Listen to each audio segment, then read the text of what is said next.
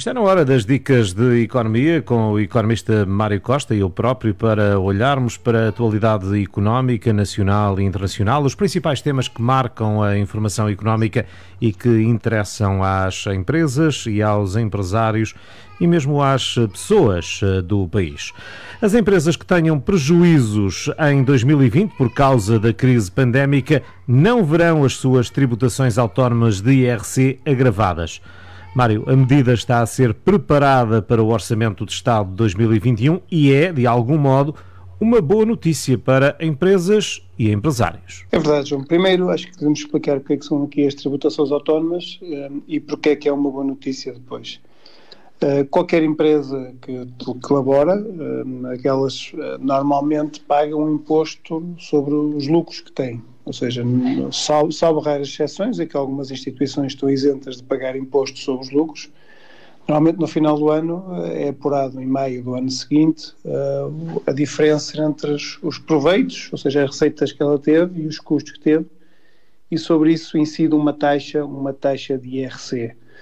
tendo em conta uh, essa mesma diferença. O que se passa é que o Estado, há algumas despesas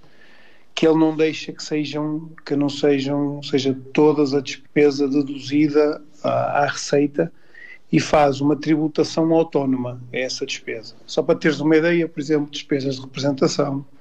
encargos com viaturas, hum, despesas de, de bónus com administradores, despesas não documentadas, ou seja, isto são despesas em que o Estado, no final, depois de apurar o teu IRC, sobre estas despesas vai aplicar uma taxa. Isto porquê? Porque tu entre a receita e a despesa de um determinado lucro, ou seja, tu consegues deduzir à tua receita a totalidade da tua despesa e depois sobre isto aplicas, por exemplo, 20% de uma taxa. Só que o Estado, estas despesas, como ele acha que não são essenciais, nem estão relacionadas diretamente com a, com a produção própria da empresa, ou seja, normalmente são despesas que depois de alimentação, de restaurantes, de hotéis, de viaturas, normalmente uh, o Estado diz que estas despesas não estão diretamente relacionadas com a atividade. Uh, nós temos algumas quando são viaturas de combustível, quando as empresas se dedicam ao transporte ou outro tipo de situações, por isso, uh, a situação normalmente varia uh, e o Estado não quer que se abuse neste tipo de despesas quando se pretende ter uma empresa uh, e acha que estas despesas não são tão usadas para a atividade corrente, então faz uma tributação autónoma a essas despesas. O que é facto é que o Estado, este, este ano, decidiu alterar as taxas de tributação autónoma sobre estas despesas que eu falei especificamente. As empresas, estas empresas normalmente que não tinham prejuízos, agora há muitas empresas que vão ter prejuízos provocados pela pandemia, ou seja, por motivos que não são, uh, não são controláveis por elas. E o que o Estado fazia, ou seja, para evitar o abusivo uso destas despesas para diminuir os lucros que eu referi anteriormente, as despesas de representação, os encargos com viaturas, bónus aos administradores, o que o Estado fazia é, se tu dás prejuízo, ou seja, se puseste muitas destas despesas, em vez de pagares uma determinada taxa, vais pagar mais 10% em cima. Ou seja, era para evitar o quê? Que as pessoas usassem muito destas despesas e, por outro lado, que estas despesas contribuíssem para dar prejuízo à própria empresa. Por isso, o que pretendia é, meus senhores, o que nós temos neste momento é uma determinada taxa, se tu deres prejuízo, dobra. Ou seja, autonomamente já te cobrar, para este tipo de despesas que eu considero não essenciais, se tu ainda, se ainda des prejuízo, ainda foi por cima, e estas despesas contribuíram para isso, ainda ponho mais 10% em cima. Já o que o Estado acha que normalmente, ou seja, no momento que estamos a viver agora, a tributação, ou seja, estas despesas ou o dar prejuízo eh, não é uma coisa que a empresa teve controlada. Nós sabemos que muitas estiveram fechadas, soubemos que muitas não tiveram fornecedores para fornecer matérias-primas, soubemos que muitas tiveram layoff porque não tinham os seus clientes a receber os seus produtos, etc, etc, etc. Ou seja, teoricamente ou na prática, durante este ano vai haver um grande número de empresas que darão prejuízo, porque se não tivesse ocorrido a pandemia, não davam. E o que o Estado não quer é penalizar ainda mais essas empresas com tributação autónoma superior àquilo que elas normalmente pagavam se devem lucros. Por isso, o que o Estado fez, João, foi, de uma forma que está, está a fazer, eh, é prever no Orçamento de Estado para 2021 que a taxa de tributação autónoma, apesar de existir, não é agravada, não sobe a taxa se a empresa der prejuízo. Isto é uma boa notícia para, para os empresários, porque normalmente, João, as tributações autónomas até são, têm um peso importante na, nos impostos que a empresa paga no final do ano, mas aqui o que se pretende eh, é que as empresas tenham cada vez mais um, um alívio fiscal, ou seja, e que não sejam ainda mais penalizadas pelo facto de estarmos a viver uma situação anormal. Vai daí, esta é uma boa notícia então. Sim, é uma boa notícia. O facto de ser uma situação anormal é por isso é que também esta medida é temporária. Ou seja, normalmente, se, se a pandemia em 2022 já, ou 2021 voltar um, a desaparecer, ou seja, se a pandemia desaparecer, teoricamente as, as taxas com agravamento, se tu tiveres prejuízo, voltarão novamente ao normal e voltarão novamente a estar ativas. Por isso, no final do ano e no próximo ano, no cálculo do imposto sobre IRC, a pagar, para além de teres a taxa que é aplicada, depende de, de região para região, taxa sobre, do imposto sobre os teus lucros, depois também terás, também terás esta tributação autónoma e é uma boa notícia que normalmente esta tributação autónoma tem um peso importante porque muitas pessoas usam estas despesas no, no seu dia a dia e o que aqui que se pretende, João, é que a carga fiscal seja aliviada e de certeza absoluta que os empresários vão ficar todos contentes porque muitos deles iriam dar prejuízo e iriam ver no final do ano os seus impostos subir de uma forma substancial uh, por causa desta situação. Há, portanto, boas notícias eh, para empresas e empresários no Orçamento de Estado, previstas para o Orçamento de Estado de 2021. Eh, o novo apoio social temporário e extraordinário para os que não têm proteção social deverá abranger mais de 100 mil pessoas e custará várias centenas de milhões de euros ao Estado. Que apoio é este, Mário? João, este é um apoio que, que como muitos partidos do, de esquerda, nomeadamente o PAN, o Bloco de Esquerda, o PCP, têm reivindicado um, junto de, do, próprios, do, próprios, do partido que está no poder. Nós, neste momento, estamos a assistir a uma negociação do Orçamento de Estado, que tem que estar concluída até dia 12 de outubro, para depois ir à discussão à Assembleia da República,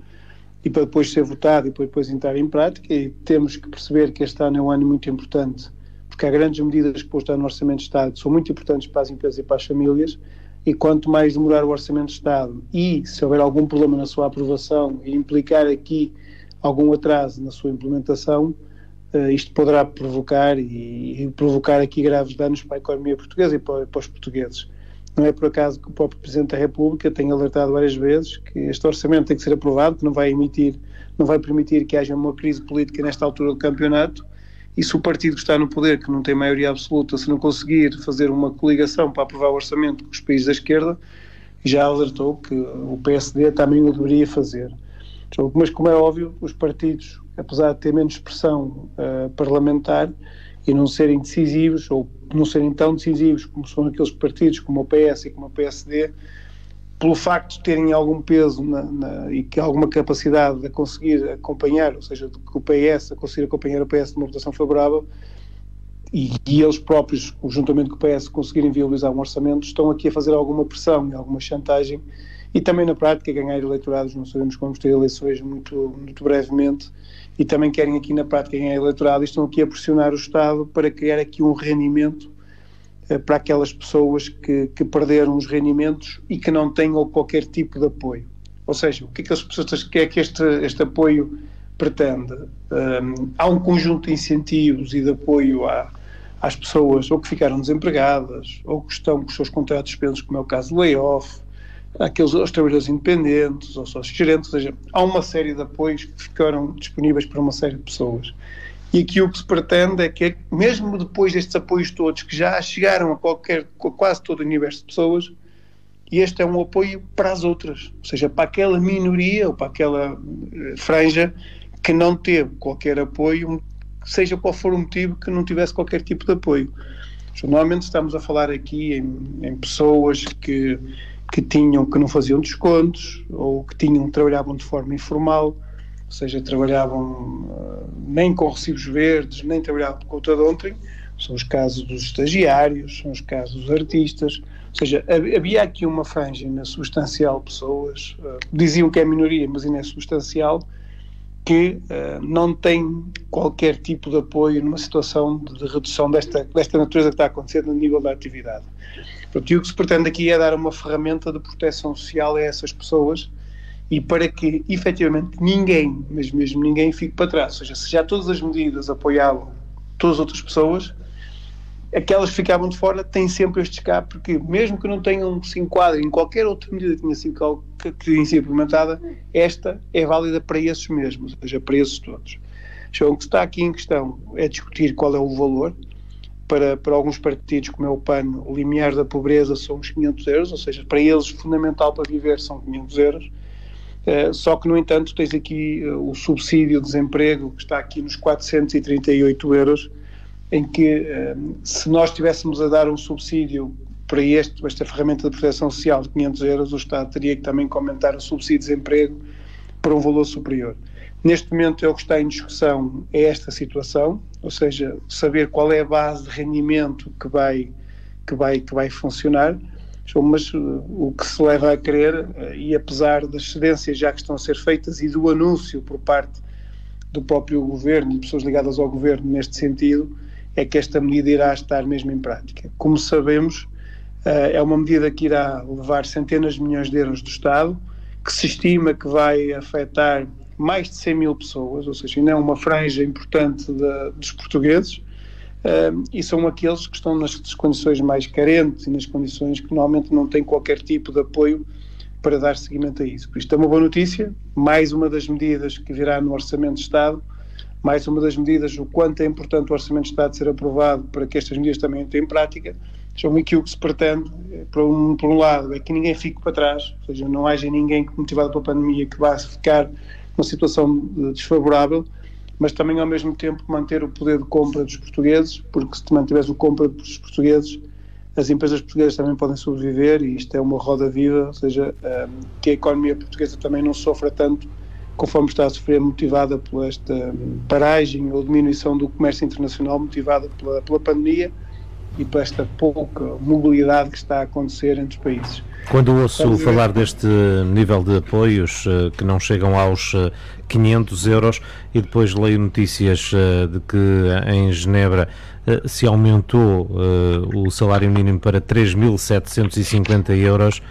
fico de algum modo preocupado com esta desigualdade. Então, efetivamente há muita desigualdade, mas também temos que perceber que o nível de produtividade e o nível de produtos que comercializam-se num país e no outro são diferentes. Nós, o nosso salário será tão maior quanto mais nós conseguimos refleti-lo no preço dos produtos que vendemos ou nos serviços que prestamos. Ou seja, se conseguires enquadrar no preço dos produtos que tu vendes, ou seja, se tiveres produtos com tecnologia, se prestes um bom serviço, tu consegues ter os preços mais altos, por consequência, pagar mais caro. O que é facto é que Portugal sempre viveu do que é mais fácil, mão de obra barata, uh, sempre viveu de vender em que o fator competitivo era o preço e não a qualidade e o conhecimento.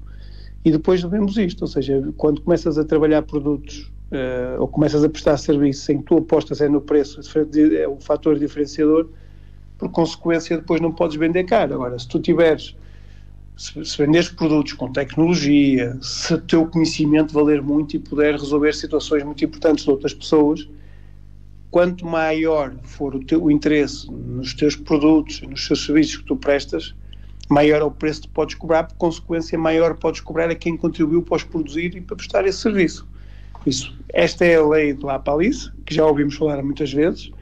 Portugal tem que começar a apostar no conhecimento porque nós sabemos que Portugal não tem recursos naturais, por isso Portugal para ser diferenciador tem que ter ou tecnologia ou conhecimento, know-how, e para isso é importante que Portugal evolua a diversos níveis. Fala-se muito, criam-se fundações, estão, estão, está-se a procurar a ciência do conhecimento cada vez estar a aumentar mais em Portugal. É um processo que ainda vai demorar, é um processo que ainda vai demorar. Temos outros países muito à frente de nós, Uh, e esperamos que cada vez mais Portugal consiga aproximar estas e, e diminuir estas desigualdades. Também temos de ter em conta que não é só por fatores políticos que vemos o salário mínimo aumentar, é importante que o salário mínimo aumente com uma determinada lógica, porque se as empresas não se modernizam, se as empresas não prestam, não venderem produtos com valor acrescentado maior, não adianta nada subir o preço, porque o que vai acontecer é que vai gerar mais desemprego. Porque se tu tiveres o preço dos salários aumentar, se as pessoas continuarem a vender o preço o mesmo produto com o mesmo preço, ou seja, as margens diminuem, muitas vezes podem ser negativas, o que pode levar a, a desemprego e pode levar a situações mais complicadas. Por isso é importante que quando se fala em aumento de salários, quando se fala em aumento do salário mínimo, que isso também seja refletido numa melhoria contínua do serviço e do produto que se vende, para que uh, tu possas poder cobrar mais ao cliente para poder o cliente mesmo absorver esse aumento do salário mínimo. Não podemos é, é aumentar o salário mínimo sem conseguir refletir esse aumento no cliente, porque senão uh, depois vemos empresas cada vez a perder dinheiro e algumas a ter prejuízos grandes e no limite, no limite pode gerar desemprego e pode ter um efeito contrário àquilo que se pretende. Esta iniciativa é uma iniciativa diferente, é uma iniciativa temporária, é uma iniciativa que se pretende aqui salvaguardar aquelas pessoas que não têm nada e que não podem trabalhar, porque não é porque não, porque não podem, ou seja, não é porque não queiram, nem tenham condições, é porque não, não podem e não se preveniram a fazer descontos ou qualquer, qualquer tipo de proteção porque não estavam a contar com a pandemia. E o que o Estado quer é pegar nestas pessoas e conseguir-lhes dar um apoio temporário para que elas possam sobreviver porque tive, estão a passar por momentos, nós todos, que nunca ninguém preveu. Nós, início de março, nos primeiros dias de março, nunca ninguém previa que isto ia acontecer. E o que é facto é que estamos desde março até outubro numa situação num país uh, que tem sido afetado de uma forma grande uh, em termos económicos e que eu, tu e todos nós ouvimos medidas, João, que nunca pensamos que ia, fôssemos assistir o próprio Estado e a própria União Europeia e todos os diferentes organismos, ou seja, medidas de apoio à economia e aos seus cidadãos para que eles possam sobreviver a esta pandemia. Esperamos,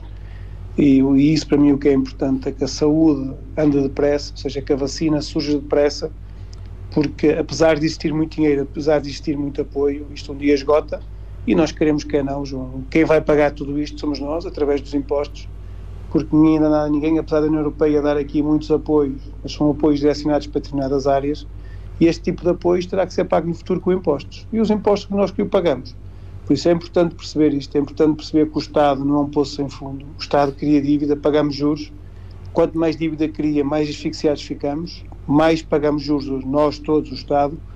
e isso resulta mais impostos e mais sacrifícios para todos nós. E o país não aguenta, não aguenta mesmo outro, outra paragem como a que aconteceu. São estas as dicas de economia com o economista Mário Costa. Amanhã estamos de volta à mesma hora para analisarmos os principais temas que marcam a atualidade económica nacional e internacional.